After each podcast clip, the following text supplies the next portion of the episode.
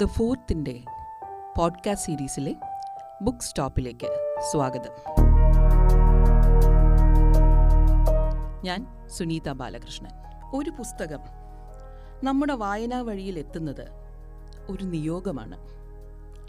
ഇതിൽ ചില പുസ്തകങ്ങളുണ്ട്. ഒറ്റ വായനയിൽ തന്നെ അവർ മനസ്സിൽ കയറിപ്പറ്റും പ്രിയപ്പെട്ടതാകും. തുടർന്നുള്ള വായനകളിൽ അത് ലഹരിയാകും. പിന്നെ ആ എഴുത്ത് ശൈലിയോട് ആരാധന ഉന്മാദം അതങ്ങനെ ഓരോ നിമിഷവും നമ്മോടൊപ്പം നടക്കുന്നൊരവസ്ഥയുണ്ടല്ലോ. അതാണ് എനിക്ക് എലീന ഫെറാന്തയുടെ രചനകൾ. ഇതിനെ എത്രേ വായനക്കാർ ഫെറാന്റി ഫീവർ എന്ന് വിശേഷിപ്പിക്കുന്നത്. Welcome to book stop. Italian ഭാഷയിൽ എഴുതുന്ന എലിനെ ഫെറാന്തയുടെ പുസ്തകങ്ങൾ സമകാലിക ക്ലാസിക്കുകളാണെന്ന് വായനക്കാരും വിമർശകരും ഒരേ സ്വരത്തിൽ പറയുന്നു. നാൽപ്പത്തഞ്ച് ലോകഭാഷകളിൽ പതിനഞ്ച് ദശലക്ഷത്തിലധികം കോപ്പികൾ വിറ്റിട്ടുണ്ട് എലിനയുടെ നെപ്പൊളീറ്റൻ നോവലുകൾ മാത്രം എന്നാണ് രണ്ടായിരത്തി ഇരുപതിലെ കണക്കുകൾ. ആരാധകർ ഒട്ടനവധി. അതിൽ അറിയപ്പെടുന്നവരും അനേകം. ചുംബ ലാഹിരി മുതൽ സാഡി സ്മിത്ത് മോണ സിംസൺ തുടങ്ങിയ നോവലിസ്റ്റുകൾ വരെ ഈ പട്ടികയിലുണ്ട്. എന്തിന്? ഹിലാരി ക്ലിന്റൺ എലിനയുടെ എഴുത്തിനെ വിശേഷിപ്പിച്ചത് എന്താണെന്നോ ഹിപ്നോട്ടിക് എന്ന്. ന്യൂയോർക്കറിലെ സാഹിത്യ നിരൂപകനായ ജെയിംസ് വുഡ് ഒരു അഭിമുഖത്തിന്റെ ഒടുവിൽ പറയുന്നുണ്ട് ഫിറാന്തയെ നമ്മൾ വായിക്കണം. കാരണം അവരുടെ വാക്കുകൾ നമ്മളെ വേദനിപ്പിക്കും. നേപ്പിൾസ് പട്ടണമാണ് എലനയ്ക്ക് പ്രിയപ്പെട്ട കഥയിടം. ഇരുപതാം നൂറ്റാണ്ടിന്റെ മധ്യത്തിൽ നടക്കുന്ന കഥകളാണ് ഏതാണ്ട് എല്ലാം തന്നെ. അതായത് രണ്ടാം ലോകമഹായുദ്ധം കഴിഞ്ഞുള്ള കാലം. സ്ത്രീ സൗഹൃദങ്ങളുടെ സങ്കീർണതകൾക്കൊപ്പം സ്നേഹം വിരോധം അസൂയ തന്മയീഭാവം എന്നിവ സമ്മേളിക്കുന്ന ബന്ധങ്ങളുടെ ഒരു ചിത്രകമ്പളമാണ് അവരുടെ ആഖ്യാനം. ഉപേക്ഷിക്കപ്പെട്ടതോ നഷ്ടപ്പെട്ടതോ ആയ അമ്മമാരും പെൺമക്കളും ആവർത്തിച്ചു വരുന്ന പ്രമേയമാണ് പലപ്പോഴും. സ്ത്രീത്വം മാതൃത്വം എന്നിവയിലൂടെ സ്ഫോടനാത്മകമായ ഒരു ചിന്തനമാണ്. മകളും അമ്മയും രണ്ട് സ്ത്രീ സുഹൃത്തുക്കൾ എന്നിവർ തമ്മിലുള്ള ഡൈനമിക്സ്. നേപ്പിൾസ് നഗരത്തിലെ തൊഴിലെടുക്കുന്നവർ താമസിക്കുന്ന തെരുവുകളിലെ ആണധികാര കുടുംബങ്ങൾ. ഗാർഹികാതിക്രമങ്ങളുടെ അതിപ്രസരം നിത്യമെന്നോണം ശീലിച്ച സ്ത്രീകൾ. ഇങ്ങനെ ഫിറാന്തെ പറയുന്ന കഥകൾ ചിരപരിചിതമാണ്. ലോകത്തെവിടെയും സംഭവിക്കാവുന്നവ. ആ കഥ അവർ പറയുന്ന രീതിയാണ് അതിനെ വ്യത്യസ്തമാക്കുന്നത്. പച്ചയായ നഗ്ന സത്യങ്ങളുടെ ഭാഷയിൽ ശക്തമായ രൂപകങ്ങളും സൂക്ഷ്മമായ നിരീക്ഷണങ്ങളും കൊണ്ട് അവർ ഫിക്ഷനിലേക്ക് ക്ഷണിച്ചു വരുത്തുന്നത് ലോകങ്ങളാണ്. നിരൂപകർ ഫിറാന്തയെപ്പറ്റി കൃത്യമായി അടയാളപ്പെടുത്തുന്ന ഒരു കാര്യമുണ്ട്. ഒരു നിരൂപകൻ പറയുന്നത് ഇങ്ങനെ ജെയിൻ ഓസ്റ്റിൻ കുപിതയായി എഴുതിയാൽ എങ്ങനെയിരിക്കുമെന്ന് ചിന്തിച്ചു നോക്കൂ. അപ്പോൾ ഈ പുസ്തകങ്ങളെ ഞങ്ങൾ പൊട്ടിത്തെറിക്കുന്ന ആഖ്യാനങ്ങൾ എന്ന് വിളിക്കുന്നത് എന്ത് എന്ന് നിങ്ങൾക്ക് മനസ്സിലാകും. മറ്റൊരാൾ ഇപ്രകാരം എഴുതുന്നു. അസ്വസ്ഥയായ ആലിസ് മൺറോ. എങ്ങനെ എഴുതുമോ? അതാണ് ഫിറാന്തോയുടെ നോവലുകൾ. ഓസ്റ്റിനും മൺറോവും ഗൃഹസ്ഥ സ്ത്രൈണ വിഷയങ്ങളെ ഇരുത്തം വന്ന തൂലികയിലൂടെ സമീപിച്ചിരുന്നു എന്നോർത്താൽ ഫിറാന്തയുടെ എഴുത്തിന്റെ സ്ഥാനം നമുക്ക് ഏകദേശം മനസ്സിലാകും. ആയിരത്തി തൊള്ളായിരത്തി തൊണ്ണൂറ്റൊന്നിലാണ് എലിന ഫെറാന്തയുടെ ആദ്യ നോവലായ ട്രബ്ലിംഗ് ലവ് ഇറ്റലിയിൽ പ്രസിദ്ധീകരിച്ചത്. നോവലിന്റെ ഇതിവൃത്തം പുതിയതെന്ന് പറയാൻ വയ്യ. അമാലിയ എന്ന സ്ത്രീ മകളായ ഡീലിയയുടെ അടുത്തേക്ക് പോകും വഴി മുങ്ങി മരിക്കുന്നു. അതറിഞ്ഞ് ഡീലിയ എത്തുന്നിടത്ത് നിന്നാണ് രംഗം തുടങ്ങുന്നത്. അത് കഴിഞ്ഞ് അമ്മയുടെ മുൻകാല ജീവിതത്തിന്റെ കാണാകഥകൾ ചികഞ്ഞെടുക്കുന്ന മകളെ നമ്മൾ ഇതിനു മുൻപും സാഹിത്യത്തിലും സിനിമയിലും കണ്ടിട്ടുണ്ട്. എന്നാൽ ഫിറാന്റെ കഥ പറയാൻ ഉപയോഗിച്ച സങ്കേതങ്ങളുടെ സമീപനങ്ങളുടെ പുതുമയിലാണ് വായനക്കാർ നോവൽ ആഘോഷമാക്കിയത്. നദീതീരത്തിലടിയുന്ന അമാലിയയുടെ മൃതദേഹം ഏതാണ്ട് നഗ്നമായിരുന്നു എന്നും അതിൽ ധരിച്ചിരുന്ന അടിവസ്ത്രങ്ങൾ അമ്മ ഒരിക്കലും ധരിക്കാൻ സാധ്യതയുള്ളതല്ല എന്നും തിരിച്ചറിഞ്ഞ ഡീലിയ നടത്തുന്ന അന്വേഷണമാണ് പിന്നെ ഓർമ്മകളുടെ ഈ നിർബന്ധിതമായ ആറാട്ടിലൂടെയാണ് അമാലിയയുടെ കഴിഞ്ഞ കാലം ഇതൾ വിരിയുന്നത്. നേപ്പിൾസ് തെരുവുകളിലൂടെ അമാലിയയുടെ അനുഭവങ്ങൾ ഡീലിയയുടെ ശബ്ദത്തിൽ വായനക്കാരൻ കേൾക്കുകയാണ്. ആയിരത്തി തൊള്ളായിരത്തി തൊണ്ണൂറ്റി ഒന്നിന് ശേഷം ഫിറാന്തെ അടുത്ത നോവൽ പ്രസിദ്ധീകരിക്കുന്നത് പത്ത് കൊല്ലം കഴിഞ്ഞാണ് രണ്ടായിരത്തി രണ്ടിൽ ദ ഡേയ്സ് ഓഫ് അബാൻഡൻമെന്റ് ഇതിന്റെ പരിഭാഷ ആൻ ഗോൾസ്റ്റീൻ നടത്തിയ പരിഭാഷ രണ്ടായിരത്തി അഞ്ചിൽ പ്രസിദ്ധീകരിച്ചതോടെയാണ് ലോകം അറിയപ്പെടുന്ന എഴുത്തുകാരിയായി എലിന ഫെറാന്തെ മാറിയത്. മുപ്പത്തെട്ടുകാരിയും തന്റേടിയുമായ ഓൾഗയ്ക്ക് അപഥസഞ്ചാരിയായ പുരുഷന്റെ കയ്യിലെ പെട്ടെന്നുടയുന്ന മൺകളിപ്പാവ പോലെയുള്ള കുലസ്ത്രീകളോട് പുച്ഛമാണ്. സെന്റിമെന്റൽ ഫൂൾസ് എന്നാണ് ഓൾഗ അവരെ വിളിക്കുന്നത്. അവരിൽ നിന്ന് വ്യത്യസ്തരാകാൻ ആഗ്രഹിച്ചാണ് എഴുത്തുകാരി ആകാനുള്ള ശ്രമം ഉപേക്ഷിച്ച് അവൾ ഭാര്യയും അമ്മയുമാകുന്നത്. പതിനഞ്ച് കൊല്ലത്തെ വിവാഹ ജീവിതത്തിന് ശേഷം പക്ഷേ ഒരു ദിവസം അവൾ കേൾക്കുന്ന വാർത്തയോടെയാണ് ഈ നോവൽ തുടങ്ങുന്നത്. അതിങ്ങനെയാണ്. ഒരു ഏപ്രിൽ മധ്യാഹ്നത്തിൽ ഉച്ചഭക്ഷണം കഴിഞ്ഞ ഉടൻ എന്റെ ഭർത്താവ് എന്നോട് അയാൾ എന്നെ വിട്ടുപോകാൻ ആഗ്രഹിക്കുന്നു എന്ന് പറഞ്ഞു. ഞങ്ങൾ മേശ വൃത്തിയാക്കുന്നതിനിടയ്ക്കാണ് അയാളത് പറയുന്നത്. കുട്ടികൾ അടുത്ത മുറിയിൽ പതിവ് പോലെ വഴക്കിടുകയായിരുന്നു. ഞങ്ങളുടെ നായ റേഡിയേറ്ററിനടുത്ത് മുരണ്ടുകൊണ്ട് സ്വപ്നം കാണുകയായിരുന്നു. ഓൾഗയുടെ ജീവിതം അവിടെ നിന്ന് ഒരു തിരിഞ്ഞു നോട്ടമാവുകയാണ്. അവരുടെ അപ്പാർട്ട്മെന്റിന് നാല് ചുവരുകൾക്കുള്ളിൽ ശ്വാസം മുട്ടിക്കൊണ്ട് നഷ്ടപ്പെട്ടു പോകാവുന്ന തന്റെ വ്യക്തിത്വത്തെക്കുറിച്ചും ജീവിതം തിരിച്ചു പിടിക്കാനാകുമോ എന്നും അവൾ ആശങ്കപ്പെട്ടു.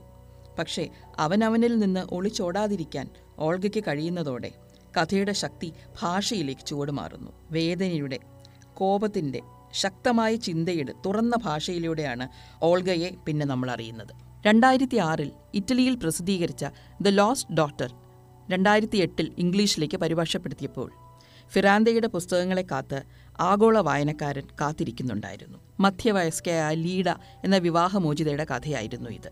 പ്രായപൂർത്തിയായ പെൺമക്കൾ അച്ഛനെ തിരക്കി പോയതോടെ അവർ സ്വതന്ത്രമായ ജീവിതത്തിലേക്ക് തിരിയുന്നു. അവിടെ കണ്ടുമുട്ടുന്ന നീന എന്ന യുവതിയുടെ ജീവിതവുമായി ബന്ധപ്പെട്ടുള്ള സങ്കീർണതകളാണ് ഈ നോവലിന്റെ ഇതിവൃത്തം. ബ്രൂട്ടൽ ഓണസ്റ്റി എന്നാണ് ഈ നോവലിന്റെ ഭാഷയെ വിമർശകർ വിശേഷിപ്പിക്കുന്നത്. സാഹിത്യ ഗുണമുള്ള രോഷം പ്രകടിപ്പിച്ച എഴുത്തിന് വായനക്കാർ കൂടി വന്നു പ്രാചീനമായ ഒരു ശക്തി കൂടിയുള്ള ആ ശൈലി വായനക്കാർ ഏറ്റുവാങ്ങി. ആയിരത്തി തൊള്ളായിരത്തി തൊണ്ണൂറ്റി രണ്ടിലെ ട്രബിളിംഗ് ലവിന്റെ വിജയത്തോടെ പ്രസാധകരായ സാൻഡ്ര സാൻഡ്രി ദമ്പതികൾക്ക് ഫിറാന്തയ്ക്ക് ഒരു വായനാലോകം ഇറ്റലിക്ക് പുറത്തുണ്ടാകുമെന്ന് മനസ്സിലായിരുന്നു. അതിനായി ഇംഗ്ലീഷ് പരിഭാഷയുമായി യു എസിലെയും യു കെയിലെയും പ്രസാധകരെ അവർ സമീപിച്ചെങ്കിലും ആരും ഫിറാന്തയുടെ പുസ്തകങ്ങളെ ഏറ്റെടുത്തില്ല.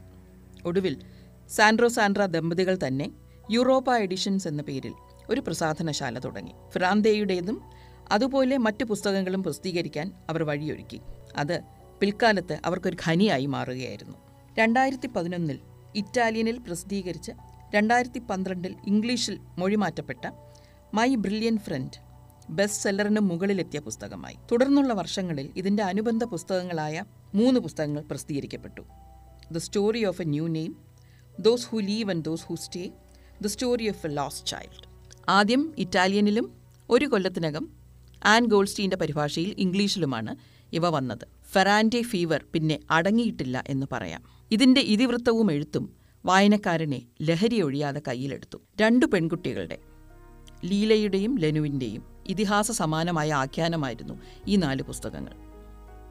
നപ്പൊളീറ്റൻ നോവലുകൾ എന്നറിയപ്പെടുന്ന ഈ നോവൽ ചതുഷ്കം ആയിരത്തി തൊള്ളായിരത്തി അൻപതുകളിൽ നേപ്പിൾസിൽ നടക്കുന്ന കഥയാണ്. ചെരുപ്പുകുത്തിയുടെ മകളാണ് ലീല. ലെനുവിന്റെ അച്ഛനാകട്ടെ പോർട്ടറാണ്.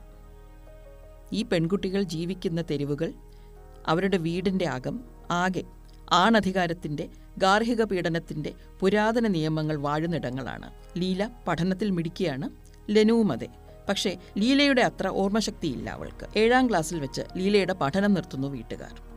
അച്ഛന്റെ ചെരുപ്പ് കടയിൽ ഒപ്പം നിൽക്കുകയും ചെയ്യുന്നു. ലീല പക്ഷേ പുതിയ ഷൂ ഡിസൈൻ ചെയ്യുകയും അനുജന്റെ അന്നത്തെ കാലത്തെ കമ്പ്യൂട്ടർ ഉപയോഗിച്ച് പഠിക്കുകയും ചെയ്യുന്നുണ്ട്. ലെനു സർവകലാശാല വിദ്യാഭ്യാസം നേടി അധ്യാപികയും എഴുത്തുകാരിയുമാവുന്നു. പക്ഷേ അവൾക്കിഷ്ടപ്പെട്ട പുരുഷനെ വിവാഹം കഴിക്കുന്നത് ലീലയാണ്. ഇങ്ങനെ ഇണങ്ങിയും പിണങ്ങിയും പൊറുത്തും വെറുത്തുമുള്ള കഥ വായനക്കാരനോട് പറയുന്നത് ഇവിടെ ലെനുവാണ്. എപ്പോഴും ജയിക്കുന്നത് ലീലയാണ്. സാഹചര്യങ്ങൾ ലെനുവിന് അനുകൂലമാണെങ്കിലും. രണ്ടായിരത്തി പത്തിൽ തുടങ്ങുന്ന നോവലിന്റെ ആദ്യം ലീലയെ കാണാനില്ല എന്ന് അവളുടെ മകൻ ലെനുവിനെ അറിയിക്കുമ്പോഴാണ് വാസ്തവത്തിൽ മൈ ബ്രില്യൻ ഫ്രണ്ട് തുടങ്ങുന്നത്. പൂർണമായൊരു തിരോധാനമാണ് ലീലയുടേത്. അവളുടെ ഉടുപ്പുകളും പുസ്തകങ്ങളും ചിത്രങ്ങളും കമ്പ്യൂട്ടർ വരെയും ലീല മായ്ച്ചു കളഞ്ഞിട്ടാണ് അവൾ സ്ഥലം വിടുന്നത്. ലെനുവിനു മാത്രമേ ഇത് ലീല പണ്ടേ പറയുന്ന ഒരാഗ്രഹമാണെന്നറിയൂ. ലീല തിരിച്ചു ബന്ധപ്പെടുമോ എന്നറിയാൻ ലെനു കാത്തിരിക്കുകയാണ്. അവൾ വരില്ല അവൾ ബന്ധപ്പെടുകയില്ല എന്ന് മനസ്സിലാകുമ്പോൾ ലീല തന്നെ ഉപേക്ഷിച്ചു എന്ന് മനസ്സിലാകുമ്പോൾ ലെനു കോപാകുലയാകുന്നു. ഇത്തവണ ആര് ജയിക്കുമെന്ന് നോക്കാമെന്ന വാശിയിൽ ലെനു എന്ന എഴുത്തുകാരിയാണ് വായനക്കാരനോട് കഥ പറയാൻ തുടങ്ങുന്നത്. കമ്പ്യൂട്ടർ തുറന്ന് ആറ് പതിറ്റാണ്ടിന്റെ കഥ ആയിരത്തി ഇരുന്നൂറ് പേജുകളിൽ നാല് പുസ്തകങ്ങളായി ലെനു പറയുമ്പോൾ ഇമയനക്കാതെ ശ്വാസം വിടാതെ വായനക്കാരൻ കേട്ടിരിക്കുകയാണ്. ഫിറാന്തയെ തേടി പുരസ്കാരങ്ങളും ബഹുമതികളും തീർച്ചയായും എത്തിയിട്ടുണ്ട്. മാൻ ബുക്കർ പ്രൈസിന്റെ ഷോർട്ട് ലിസ്റ്റ് ടൈംസിന്റെ ലോകത്തെ ഏറ്റവും സ്വാധീനമുള്ള നൂറ് വ്യക്തികളിൽ ഒരാൾ തുടങ്ങി പലതും. ഇതൊക്കെയാണെങ്കിലും ഈ എഴുത്തുകാരിയെ തികച്ചും വ്യത്യസ്തമാക്കുന്ന മറ്റൊരു കാര്യമുണ്ട്. പതിനൊന്ന് പുസ്തകങ്ങൾക്ക് ശേഷവും എലീന ഫെറാൻഡെ ആരാണെന്ന് പ്രസാധകർക്കല്ലാതെ മറ്റാർക്കും അറിയില്ല. ഇതുവരെ. ഇപ്രകാരം ചെയ്തത് എഴുത്തുകാരിയുടെ അഭ്യർത്ഥന പ്രകാരമാണ് എന്ന് വ്യക്തമാക്കുന്ന കത്തുകൾ ഫ്രാൻഡു മഗ്ലി എന്ന പുസ്തകത്തിൽ പറയുന്നുണ്ട്. ഫ്രാൻഡു മഗ്ലിയ നോവലല്ല ഫെറാൻഡെ നടത്തിയ എഴുത്തുകുത്തുകളുടെ സമാഹാരമാണ്. മൂന്ന് പതിറ്റാണ്ടിനിടയിൽ ഒരിക്കൽ പോലും ഫെറാൻഡെ പൊതു ഇടങ്ങളിൽ പ്രത്യക്ഷപ്പെട്ടിട്ടില്ല. ഇന്ന് എലിന ഫെറാൻഡെ ഒരു പ്രസ്ഥാനമാണ്. ഫെറാൻഡയുടെ നെപ്പുളീറ്റൻ നോവലുകളുടെ ടി വി ഷോകൾ മൈ ബ്രില്യൻ ഫ്രണ്ട് എന്ന പേരിൽ ദിനം പ്രതി ഏഴ് മില്യൺ കാഴ്ചക്കാരുമായി മൂന്നാം സീസണിൽ ഓടുകയാണ്. ഇറ്റലിയിൽ ഫെറാൻഡെ നോവലുകളുടെ കഥയിടങ്ങളിൽ യാത്ര ചെയ്യാനായി വിനോദയാത്രികളുടെ തിരക്കാണ്. ഇതിനിടെ ഫെറാൻഡെ ആരാണെന്ന് കണ്ടുപിടിച്ചു എന്ന് പറഞ്ഞ് പാപ്പറാസി കാടിളക്കിയത് പ്രസാധകർ നിഷേധിച്ചു. ഇന്നും പ്രസാധകർക്ക് മാത്രമേ അറിയൂ ഫെറാൻഡെ ആരാണെന്ന്. ഒരുപക്ഷെ ഓദർഷിപ്പിൽ അവർ നടത്തിയ ഏറ്റവും പ്രധാനപ്പെട്ട പരീക്ഷണം ഇതുതന്നെയാകാം. ബുക്ക് സ്റ്റോപ്പ് അവസാനിപ്പിക്കും മുമ്പ് ഫ്രാൻഡു മഗ്ലിയയിൽ ഫെറാൻതെ പ്രസാധകർക്ക് അയച്ച ആ കത്ത്. താൻ അജ്ഞാതയായി നിൽക്കാനാണ് ആഗ്രഹിക്കുന്നത് എന്ന് വെളിപ്പെടുത്തുന്ന കത്തുകൂടി ഞാനിവിടെ വിവർത്തനം ചെയ്ത് വായിക്കുകയാണ്. പ്രിയ സാൻഡ്ര ഈയിടെ നമ്മൾ കണ്ടപ്പോൾ ഞാൻ ട്രബിളിംഗ് ലവിന്റെ പ്രചാരണത്തിനായി എന്ത് ചെയ്യാൻ ഉദ്ദേശിക്കുന്നു എന്ന് ചോദിച്ചില്ലേ? ഞാൻ ഒന്നും ചെയ്യാൻ ഉദ്ദേശിക്കുന്നില്ല. ഇത് എഴുതി എന്നതാണ് എനിക്ക് ചെയ്യാൻ കഴിയുന്ന ഏറ്റവും വലിയ കാര്യം. അത് കഴിഞ്ഞല്ലോ. പൊതു ഇടങ്ങളിൽ നേരിട്ട് വന്ന് പുസ്തകത്തിനായി ഒന്നും ചെയ്യാൻ എനിക്ക് താല്പര്യമില്ല ആ പുസ്തകത്തിന് എന്തെങ്കിലും മൂല്യമുണ്ടെങ്കിൽ അത് തന്നെ മതിയാകും. ചർച്ചകളില്ല സമ്മേളനങ്ങളില്ല ഇവിടെ ഒരിടത്തും ഞാൻ വരില്ല. സമ്മാനങ്ങൾ ലഭിച്ചാൽ വാങ്ങാൻ വരികയില്ല. ടെലിവിഷനിൽ പുസ്തക പ്രചാരണത്തിൽ ഞാൻ പങ്കെടുക്കുകയില്ല. ഒരിടത്തും. ഏറ്റവും ചുരുങ്ങിയ തോതിൽ എഴുത്തു വഴിയുള്ള അഭിമുഖങ്ങളിൽ മാത്രമേ ഞാൻ പങ്കെടുക്കുകയുള്ളൂ. ഇത് നിങ്ങൾക്ക് ബുദ്ധിമുട്ടുണ്ടാക്കുമെന്ന് എനിക്കറിയാം. എനിക്ക് നിങ്ങൾ രണ്ടുപേരോടും ബഹുമാനവുമുണ്ട്. ഈ കാരണം കൊണ്ട് നിങ്ങൾക്ക് എന്റെ പുസ്തകങ്ങൾ പ്രസിദ്ധീകരിക്കാൻ ബുദ്ധിമുട്ടുണ്ടെങ്കിൽ ദയവായി പറയുക. ഇത് പ്രസിദ്ധീകരിക്കണമെന്ന് എനിക്ക് നിർബന്ധമില്ല. ഇതിനൊക്കെ കാരണം വിശദീകരിക്കാനും ബുദ്ധിമുട്ടാണ്. ഇത് ഞാൻ എന്നോട് തന്നെ വച്ചിരിക്കുന്ന ഒരു പന്തയമാണ്. എന്റെ വിശ്വാസം ഒരിക്കൽ എഴുതപ്പെട്ട് കഴിഞ്ഞാൽ പുസ്തകങ്ങൾക്ക് പിന്നെ അവരുടെ എഴുത്തുകാരെ ആവശ്യമില്ല എന്നതാണ്. പുസ്തകങ്ങൾക്ക് എന്തെങ്കിലും പറയാനുണ്ടെങ്കിൽ അവർ വായനക്കാരെ തന്നെ കണ്ടുപിടിച്ചുകൊള്ളും. എലീന ഫെറാന്തി.